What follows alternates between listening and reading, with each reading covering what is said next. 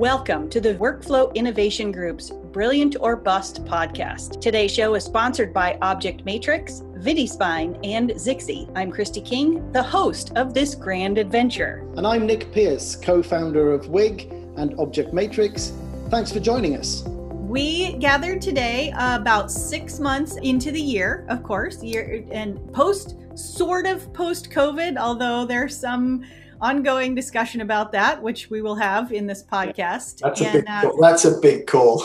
yeah, right. Basically, that's not true at all. And what we talk about the podcast is what's really happening. we dive back in to check in on the state of the industry. So we had a couple of surprising things that are happening or still happening, I should say, yeah. and a lot of stuff that's somewhat predictable, but it's manifesting in some different ways. So this was a pretty good conversation. Yeah, I think so. I think um, some of the things have been a bit more predictable. Things we actually talked about in the previous podcast from the very first uh, Devon Croft uh, episode we did, Christy, and yeah. uh, also Devonport, uh, Devon Croft, whatever. Yeah, yeah, tomatoes, tomatoes.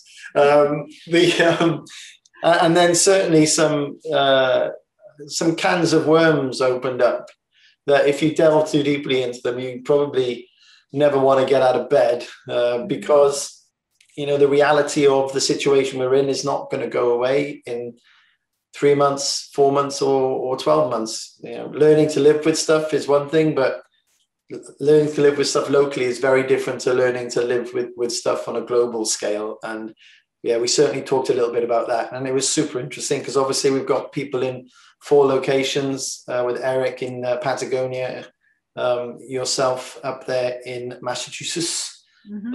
uh, Ben and I uh, in differing parts of the UK.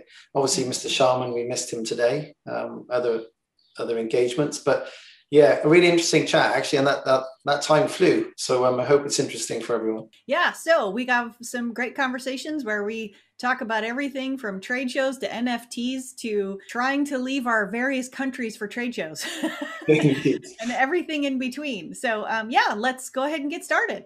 Super. We're certainly seeing a lot of um, talk and action around cybercrime and ransomware. Oh. So it's oh. quite, quite a reasonable sized broadcaster in Latin America got owned by ransomware two weeks ago, properly owned. Um, and I think that it's something that's happening more and more. Uh, it's like cyclical, right? Because you'll get a, a, big broadcaster will get hit, like whether it was Sony back in the day or uh, TV5Monde in France. You get a lot of chatter afterwards, and then it dies down. And it's coming up a lot more now. And I think um, I, my personal belief is that pre-pandemic, people were still keeping their production islands as silos within their organizations with not too much remote access. And the moment they've opened up that remote access to people, the moment they get put an old Windows machine on the network that can be hit by a robot, and once they're in, they're in. They don't care if it's financial, medical, or, or, or content, right? They're not targeting broadcasters, they're targeting lowest hanging fruit and vulnerability. So for me, that's definitely something that um, is generating a lot of interest at the moment because you know obviously remote working people went hell for leather to open things up and now they're open some of them are going hell for leather to close them back down again do you think that's going to be the result of it is that because there's so much cyber crime and cyber drama let's call it security issues do you think that will actually send people running back away from remote production and remote access or will they kind of become more sophisticated about trying to protect their materials? Uh, well, that genie's out of the bottle now, isn't it? You can't stop the remote working, but what you do have to do is invest in your platforms and put the right tools in to make sure that you're not the lowest hanging fruit, that you are you don't have all those vulnerabilities, and that you train your staff and your freelancers what good data governance is, and that, that's what's missing at the moment. So even things like basic update procedures upgrading a, an old platform to have the latest OS. You know, there's a bunch of editing platforms out there that still rely on older Windows versions that are completely vulnerable. What do they do about that? So yeah, um, I think that some things may be shut down until they they have the infrastructure in place. But I think that there is going to be a wave of investment because this isn't a targeting the media industry thing. This is a targeting anyone with open networks. And it's just bots that will find it. report back, tell the hackers that we've locked this stuff down, go after them. Um, a, a, lot of it we don't hear about because they get paid. They get paid in Bitcoin just to free up the data. But there's so many things you can do to avoid that. But people need to make that investment, right? People didn't invest in it because it's like, why do I need disaster recovery that never can have a disaster?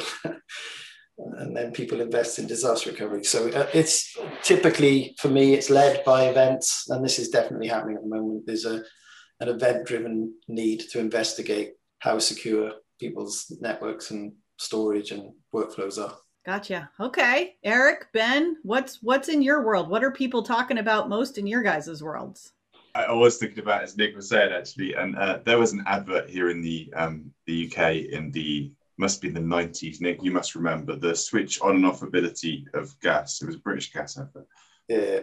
Um, and, and I think that's that's that's something that we're seeing a bunch of. You know, um, I remember one of the early podcasts. Um, Steve um, made one of his groans about uh, a comment I made about um, you know the ability to you know do Lego bricks and and build things on and um, and he had a fair point around that. But I think you know what we saw during the pandemic is actually building new stuff and implementing new things is a little bit or can be easier than perhaps we think it is and you, you can build out systems very quickly.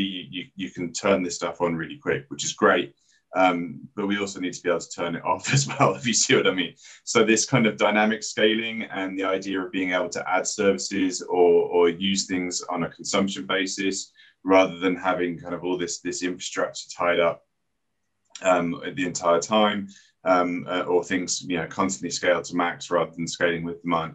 That's what we seem to be seeing a lot of um, at the moment, and and I think that's that's not a shock. It's not it's not something we weren't seeing pre-pandemic. It's just it's one of those trends that's accelerated through the um, through the last year, and we're seeing a lot more of it. Um, and it's also expanding as to where we see it. So it's it's not just on media processing. It's it's on um, application usage and, and even storage and other things. So um, yeah, I think that's that's something we are seeing a chunk of.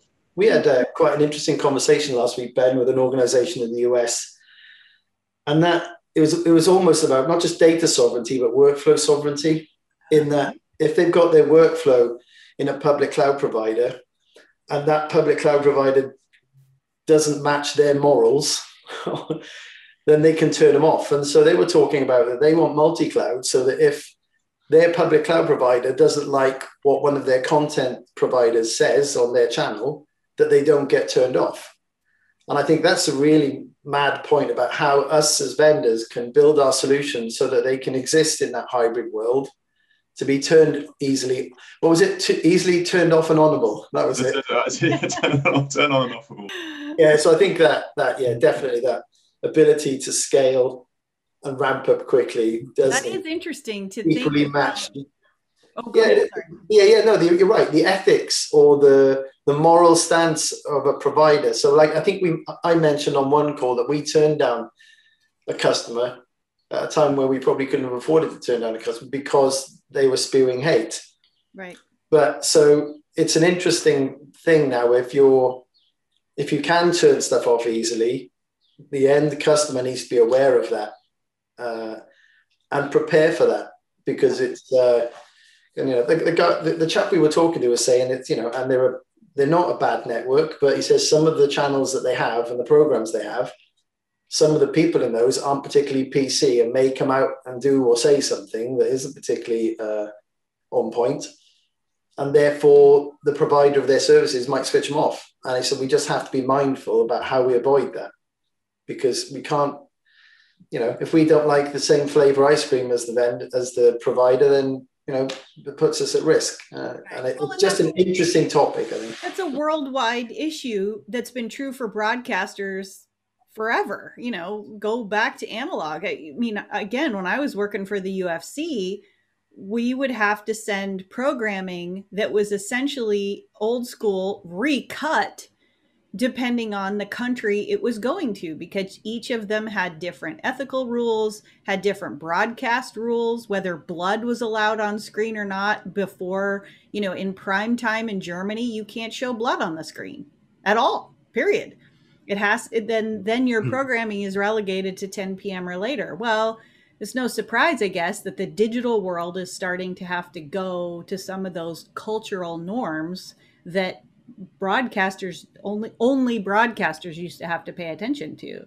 So I guess it's not surprising, um, but and and technically should be easier to manage in the digital world than it was in analog. It was pretty expensive to provide all those different versions and different languages and and you know your metadata had to be there uh, really clearly um, even mm-hmm. even if it was a label on your tape it had to say you know what this version of the thing was. So i guess that's not a surprise but i hadn't really thought about that that probably is now really in your guys' faces faces a lot with workflows. But i you know i think it's a hybrid model multi-cloud that's fully synchronized isn't isn't there for everyone today and I think it's just just an interesting. I, I was it, it was a take on it I had never, I just hadn't thought of.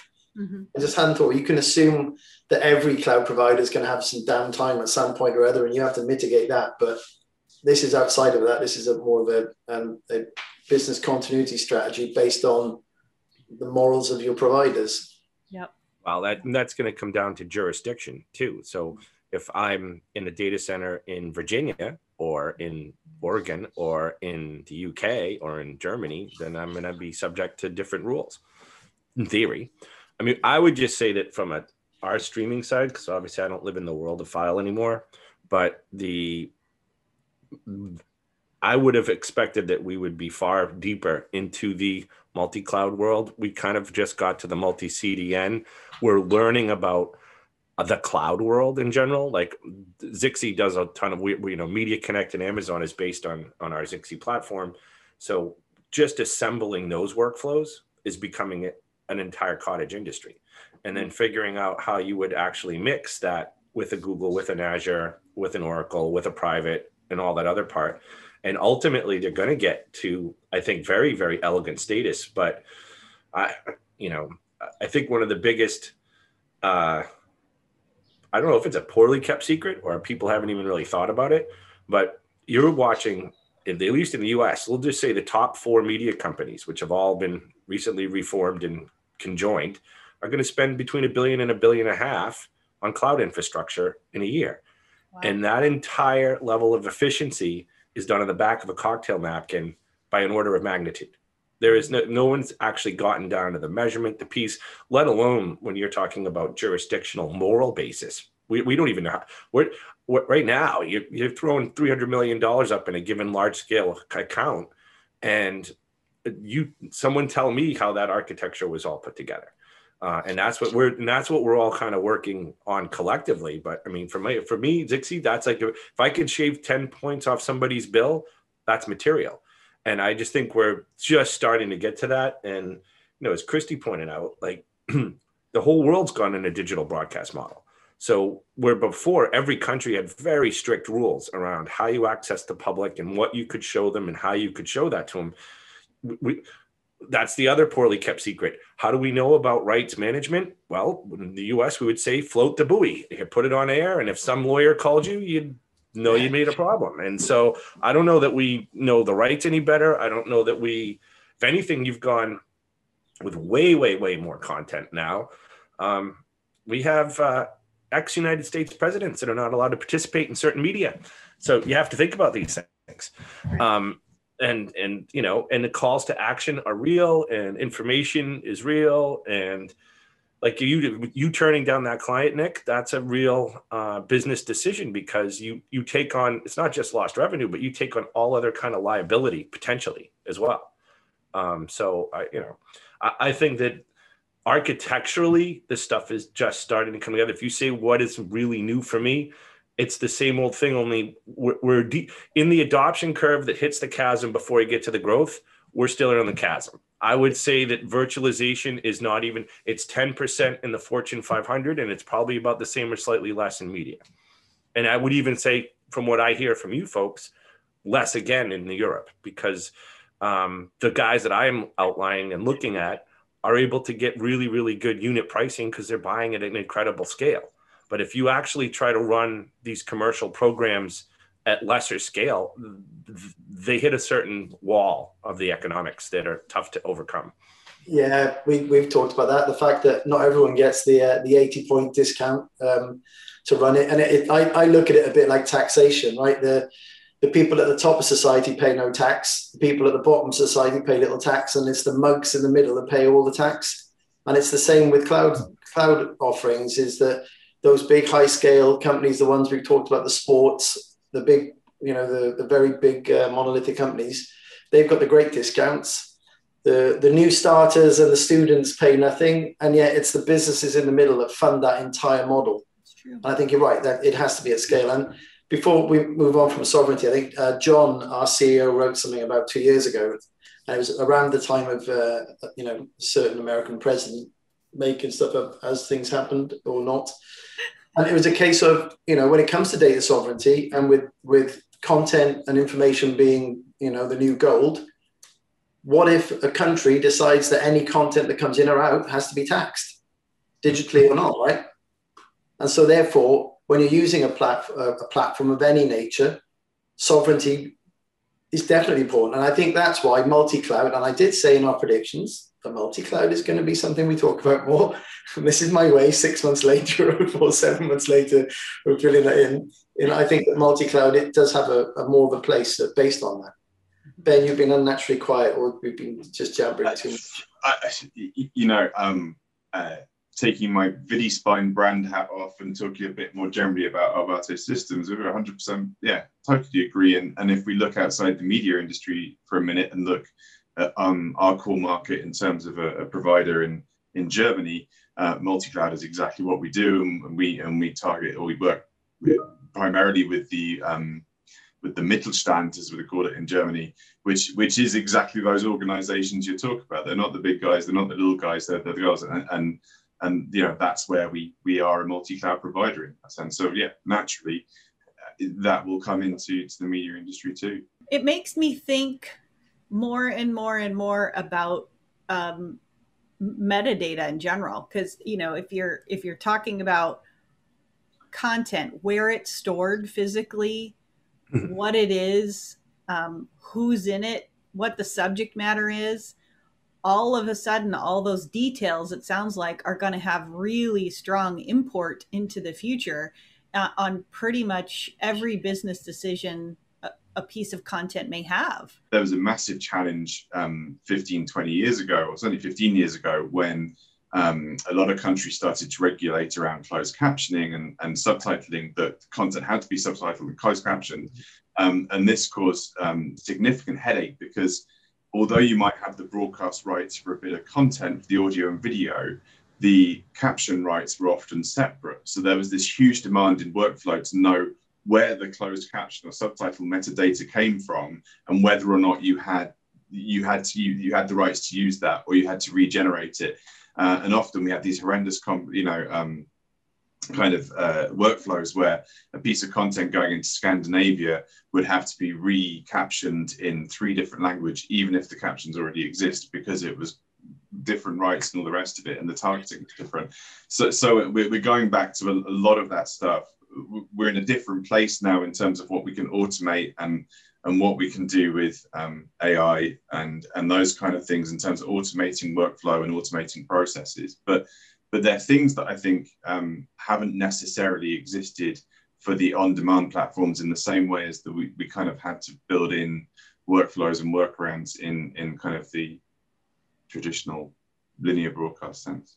Hmm. We've been doing some work on um, adding time-based time code metadata to clips, right, in an object store, so that it doesn't matter what you access it with; it'll be with the uh, the object in the archive. And one of the things that has come out of it is clearly no standard.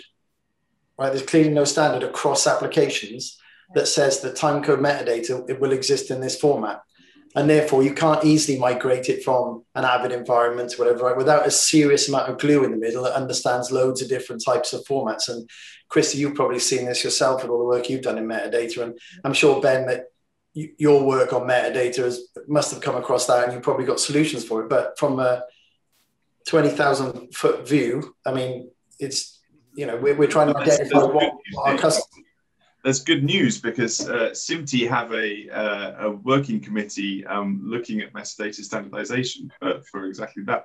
Um, whether we'll see a de facto standard before we see a published standard is a, is a different matter. But I think, yeah, it's, it's a very challenging thing with metadata. There are standards out there, but but there's there is definitely not a one fits all.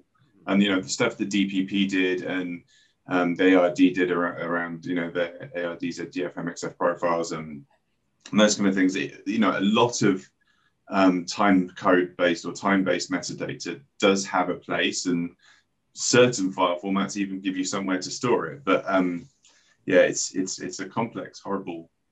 Um, well, and then it, and then it extends further. So in my wonderful world of live, you jump into HLS, and HLS isn't a standard; it's an approach, and it has dark unpainted corners. And someone, if you're trying to do a ladder stack of this moving files, um, you know, where does my where is my GOP structure? Where's my iframe? How do I get in and out of this live edit system like a Blackbird of them on to WSC? They're going to do it one way. Then you have to have your live trying to manage the SCTE markers, the captioning, go into a WURL system for ad insertion and do all of that.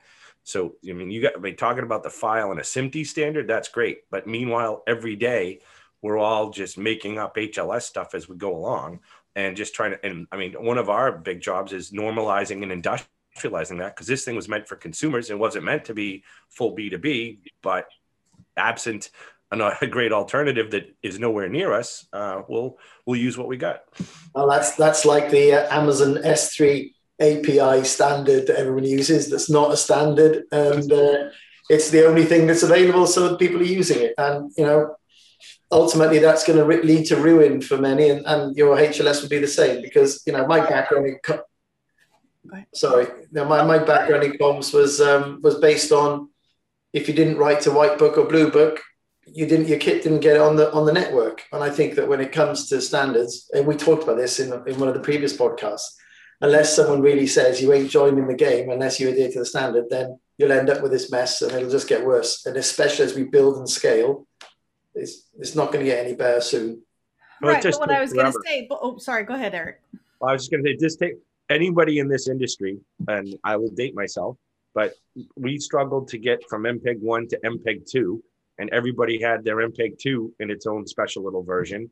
And then you were trying to create proxy channels and now derivatives. And i used to joke about you know having been in the man business for a number of years we would call it afghaniman because it was just it was a very the, the most you could get a product to was like 50% and then everything else was customized. And now you have to manage everything in a live instantly available way and you're pulling off satellite you're going your ott d2c MSO IRD, pick all your alphabet soup is becoming one thing. And all of that stuff is do you record only in S3? Do you go to media store? Where do your assets live? How many different places do you want to put them? Um, what is what is even a ProRes thing? Like back in the day, people had have very strong opinions about what bit rate you needed and what you were really capturing. And now with things like HEVC, you get beautiful pictures at 20 25 megabits and what is really required? And then what does 4k mean across that? And then uh, uh it's uh and, and, meanwhile there's no time except uh to code it normalize it and, and get it running. Right. And, well and, again, and make sure that's all and keep it up at five nines or better yeah oh, well yes of course because most most of my world is you know especially during covid it was all this it's and Trust me, Zoom is another platform that was never intended for somebody like me to be pulling all this content into edit platforms for audio and video and trying to make something out of it. I mean, it's it's a disaster from from a metadata and standards perspective. But the same thing happened during covid that happened in the years before that with with as social media started to become such a strong marketing engine everybody and their brother was just taking snippets off the live record on their computer in order to make their social media clips right? And that turned into a whole couple of products in and of itself that i have no idea if they're around anymore. But you know the point is the whole entire digital world moves at the speed of light. And standards are or, just, lawyers just, who figure it out six months from now the, the kids downstairs have been recording their own basically stealing their own broadcast in order to do marketing right? So just there's so much of that. Just get it done and we'll figure out the standards and the reality later that introduces this mess that most of you guys have to deal with every day. So what we're saying is that the broadcast technology industry is affect the wild west and oh, it's like always. pro- prospecting 101 where everything's getting whatever they they'll do whatever they can do to get it done is what we're saying. Yeah. And i don't think that's changed from you know one inch tape forward. What else is like uh, one of the things i was curious if you guys had been reading or paying attention to is this idea of digital collections um, being sold as nfts and you know the metadata that's associated with those a blockchain um, has anybody talked to any of you guys about trying to figure out how to create their nft digital collections and and how to secure those and how to create them? Is that something anybody's brought up to any of you guys yet? Not yet but um I, yeah I, I saw that one of our customers is doing a lot of it in the sports space and sort of reached out to them and said ideal, ideal, ideal platform for your 70 petabytes of archive, by the way. Um, we've only got a tiny amount of it. Our customers and the people we're talking to, like the prospects, rather, are still shipping drives around with 4K footage on to freelancers' apartments because they can't because uh, they can't make their remote workflows work for that sort of high-end workflow. So I think they're still busy worrying about that side of things and working out how to manage their media properly and probably talking to uh, Ben and Co and us at the same time to sort of manage that than they are about the what is pretty much a uh, it's on the before the before the dip in the curve in the innovator cycle. I think it's right there with the uh, early adopters and the innovators, and whether it gets across the chasm or not, I don't know. That's interesting. I figured it was probably pretty early. I, I, whatever it is has to be slightly past fad stage before you're you know real operational people get involved and say all right how do we manage this? How do we do with it? But it's a conversation i was having with um, uh, uh, people both at mlb and um, nba because of course the nba has jumped into it but the where they they are handling it is all external. It's an external source that's creating the material and it's an external source that's actually doing the auctions. So they're not they're probably shipping a hard drive to the partner to get those digital collections created. And of course, MLB is the sport I think personally that has the most data rich uh, connectivity with their media. So I'll be interested to see what, if anything, they do with that to make their version more interesting, more engaging, more interactive. You know, or to Nick's point, this just is a fad that goes away in a in I don't know. It, it's one of those things where you don't want to be like the fuddy duddy or luddites for the new technology, and the cool thing that's coming out. But I just don't know anyone who gets gets it right now. You know, I just don't. But obviously, someone gets it because they're piling millions into it. So maybe it's just. I was going to say I, I don't get it either. But somebody spent sixty million dollars on a digital something, and we know. Uh, does it, did anybody get that Bitcoin was going to be at fifty thousand dollars and then back or not? Um, I know that's the thing. Yep. Although I, I, think a couple of my friends did buy that poo coin, which was the the, the, joke coin, and that that went up to a reasonable amount. But yeah, unbelievable. No, no, uh, yeah, no further comment on that one. Just... so clearly, NFT isn't part of anybody's workflow yet, which is, is probably no surprise, but interesting mm-hmm. nonetheless. So what else? What else? Is there anything else, or is that is it really just it is everything in our world, the media industry, just plugging along, um, trying to get to a place where we have stronger and stronger metadata that's tied to a better workflow and much more security in in remote workflows. I think you got that's a very abstract way to look at it. I would say, you know, the, the, the fundamental big thing mm-hmm. is that the audience doesn't exist like it did. And in my day to day world, I'm watching Disney plus Fox Uh, I was happily working with my friends at Warner Brothers that are now Warner Media that are now Warner Brothers Discovery. Um, Viacom CBS still ongoing, and all of these guys are coming together to formulate a platform that will be able to get to an audience. And quite frankly, people are like, we haven't even gone through the rationalization. Is this a skinny bundle, a bundle? What is what does actual programming look like? Like, and how are you get like what HBO Max? It's a big bet. Peacock, these are big bets. Have they equaled traditional broadcast? Not yet. So you have to migrate from a model that had 74 billion US dollars in North America alone for broadcast advertising, and you need to move that into a digital space. And I think that that's what you really, from our bigger picture. I mean, the United States exports three big things, and it's media and entertainment, it's financial services, and it's technology.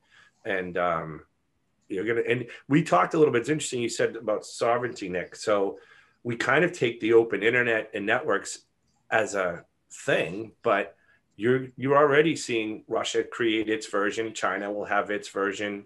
And how do you get to those audiences? And does that like does suddenly Ireland to be able to pop up its own little version of the internet that's tax free or something like that? And you know, none of that's entirely clear. Um, what are you gonna and like I've obviously been on the stump and I'm working very diligently with 5G. That's a global rollout. That's a global change of what that means.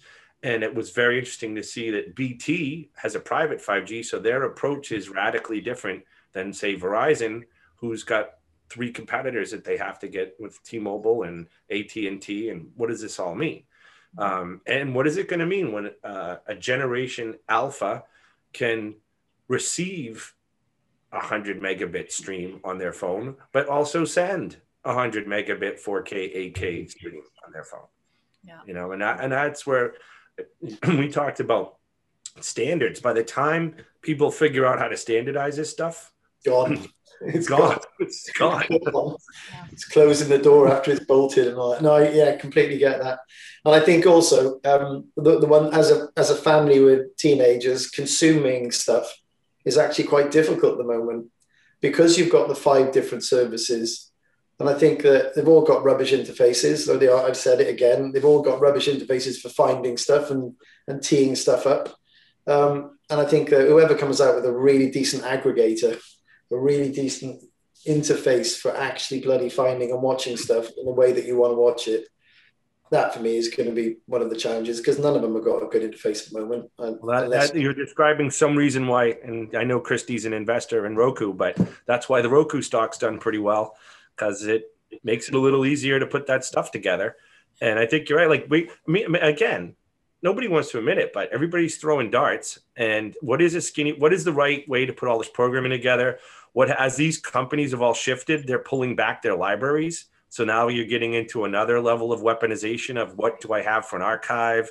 How much, you know, like the fact that Amazon's going to buy MGM. Why? Because you want the James Bond franchise. You need to get somebody to do it somewhere, you know, and and every, you know, and you're actually running out of content availability. And the idea that net, I remember 10 years ago when Netflix was still sending DVDs and people said, Oh, you're going in the streaming business, you're crazy. Of course, stock's up 10,000% since then. But they nobody thought they'd have the money to buy the rights. Nobody even foresaw that they were just going to say, "Screw I'll that! I'm spending. Eight, I'm going to spend 18 billion dollars and make my own." Should we? Uh, when do you want to talk about trade shows then? well, I can tell you. Here's the thing. I thought I was going. Let's talk about that because I had a dream in my mind that somehow I was going to be meeting people in Las Vegas, and I can't even get out of my country. So I don't see if, if you lock this Delta variant. We are just wishful thinking, complete denial. It's not going to happen. I don't like if we can't even say that the Olympics is going to happen. Don't tell me that 175,000 people are going to get together and go to you know Las Vegas because they're not the impression I get from people in Vegas and on the West Coast is that you know everything's kind of getting back to normal-ish, in except people aren't traveling across borders. Vegas um, is getting normal, but what client? Which which of your clients is going to go there? You'll have great vendor conversations. Well, uh, that is that is the question, and and I have to say that one of our reasonings with for for not feeling we could continue to exhibit for IBC was was who, who's going to travel there, uh, and, and actually crucially, who's going to ask their staff or their colleagues or, or set any expectation that they would travel. Which, which one of your high value employees are you going to put on an airplane and ship right. them to a, a, a uh, pandemic? yeah, I mean, or, or, or, put it in that kind of environment. And even if, you know, even if that is allowed and the regulations are lifted, corporate or, or national, um, can you, when is it ethically okay to ask, ask somebody to do that? um, because I, I, went on holiday the other the other week um, on vacation for, for, the international audience, and um, I've I've not really left home for the for the last um, eighteen months, and and I live in a fairly rural area. I've not seen a lot of people, and um, and Nick, you'll at this, but um, we went to the Isles of Scilly, which is very very quiet, and I was okay there. But then we had a couple of days in Penzance on the way back. Now, Penzance is not exactly a metropolis, but I, I really got that anxiety of having people around. And, uh, you know, it was of actually at the time it was high risk because G7 had just passed through and brought the Delta variant with it. But um, the, you know, it, it, wasn't, it's not a really crowded place. It's not a metropolis, but, but I did feel anxious. And, um, and I think people will have those feelings beyond the end of this year. So, yeah. We, um, we, we, we've made the, the call that certainly myself, if we're allowed to travel, myself and John, our CEO, are going to go. Um, we've we've opened the invitation to one of our technical staff. There's no no pressure at all on that person to go or not. We're going to land there. I mean, SVG is so say going ahead, so we're going to go there for that. If the show is as expected to be dire, we will just head straight to LA and try and do some business there and go home by New York. So we're not having a booth. We're not investing any money other than landing in the US, hotel, and get out of Dodge if um, if it's terrible. And you know, gut feeling is it's not going to be great. But you know, I echo Ben's thoughts. Chatting with people in LA, and that things they reckon that September everything will be more open. But if if Delta or Echo or Yankee Whiskey Tango Fox. Whiskey, there you go. That's it. Yeah.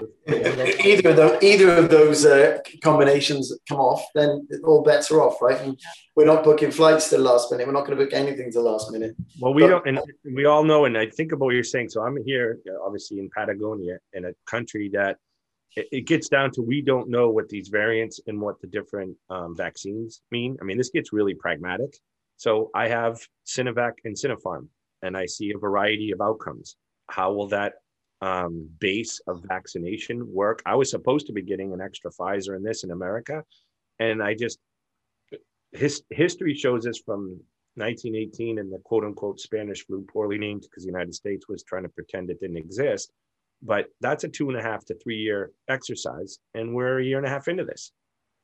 And, yep. and people are and more and more humans are traveling and still and i was in it you know it was weird to be to uh, ben's part being in an airport was really strange having lived in airports like basic i in that 2019 i flew 110 flights in one year and i haven't been any outside a five mile radius until thursday where i was told to head back get back so, in so i well, yes you know you, and, you and, really and the idea that we're going to get back to real mass travel that soon is just uh, it's it's just we want it to be. Yeah. That's, it. that's, that's, that's what it. we want it to be. Yeah. But it won't. And it's super inconsistent because to counter all of you guys, I left my world for the first time in almost two years this weekend. I went to a live sports event in Florida and flew from Massachusetts to get there. And in Florida, the COVID experience is 90% different than how it is in Massachusetts. So then you hmm. magnify that across the world and start talking about international trade shows. And, you know, it, it I think Eric's right. We'll see some people in three years and some people will go today, but it's not going to be consistent or even. I, I think the news that came out, was it two weeks ago, that you cannot go to a Bruce Springsteen concert if you have the um, AstraZeneca vaccine because the, the AstraZeneca vaccine is not recognized by the US drug, oh. whatever federation thing. So therefore, it could be that any of us Brits coming over going into a venue have to have a vaccine that's been approved by the US government, federal or local. Wow. Um, and it's because wrench into things, doesn't it? AstraZeneca wasn't on this, but this is where the fun begins, right? That's what Eric's saying. He's got his vaccines. You end up then becoming like a bloody pillbox, just so you can you've got every vaccine under the sun going, just so you can travel. Yeah, it, it's a can of worms, but I'm a little bit along the way of, of, of Eric. Um, you know, I think that um, Jeff Rossiker in his article that he, he did with the Hollywood Reporter was it's madness. Why are people doing it? No one's speaking to us about it, but it's madness to have a show in December. Yeah. I can't imagine the show in October is going to be much more. So, yeah, I think it's a case. I mean, of course, I feel really, really, really sorry for the, the guys who rely on trade show industries. Um, Trade Fair in the UK, Mark Birchall and the gang are superb people, amazing people. Their business has been massively impacted and they're the most helpful, lovely bunch you'll ever meet.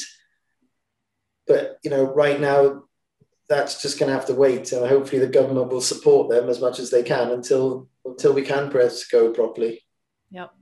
I think also it'll be interesting to see what we've had this talk on this thing, and then I have to jump to another call. But we, uh, you know, uh, the the M and E industry is made up of a lot of smaller firms, right? So there's a big, but it's really it's a it's small, scrappy, intelligent, but they're small firms.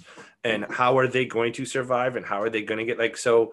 You know, you look at NAB and it ranges from yes, I have my giant Avid, previously Sony type booths. We Zixi, we're going to be making our big 40 by 40 two story, you know, coming out debutante ball.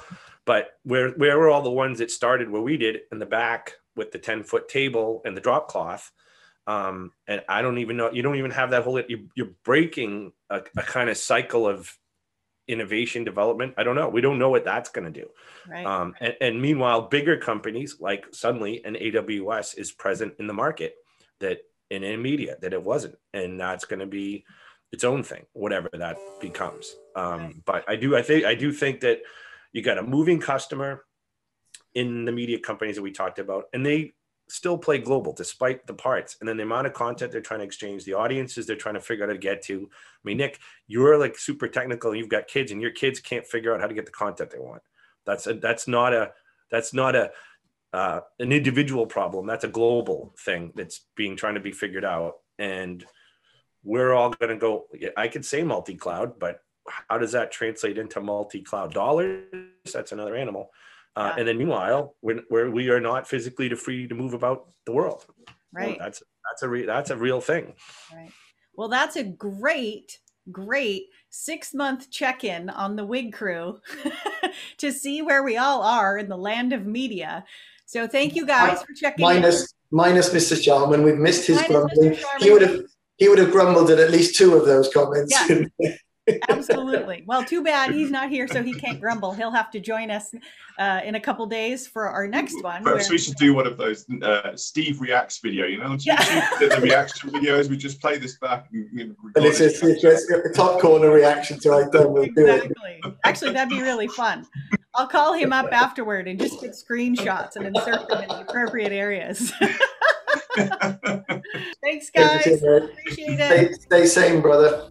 Today's Wig Talks Brilliant or Bust podcast was sponsored by VidiSpine, cloud based media workflow solutions to maximize your media potential. Zixi, the global leader in broadcast quality live video over IP.